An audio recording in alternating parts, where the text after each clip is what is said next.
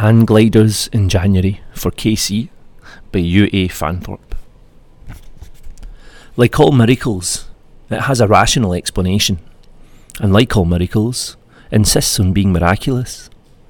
We toiled in the old car up from the lacklustre valley, taking the dogs because somebody had to, at the heel of a winter Sunday afternoon, into a sky of shapes flying, pot-bellied, shipless sails, dragonflies towering still with motion, daytime enormous bats, titanic tropical fish, and men, when we looked, men strapped to wings, men wearing wings, men flying over a landscape too emphatic to be understood, humdrum fields with hedges and grass, the mythical river, beyond it the forest, the foreign high country.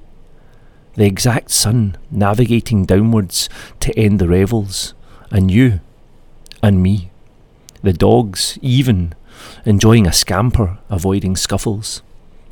It was all quite simple, really. We saw the aground flyers, their casques and belts and defenceless legs. We saw the earthed wings being folded like towels. We saw the sheepskin-coated wives and mothers loyally watching. We saw a known, explored landscape by sunset light.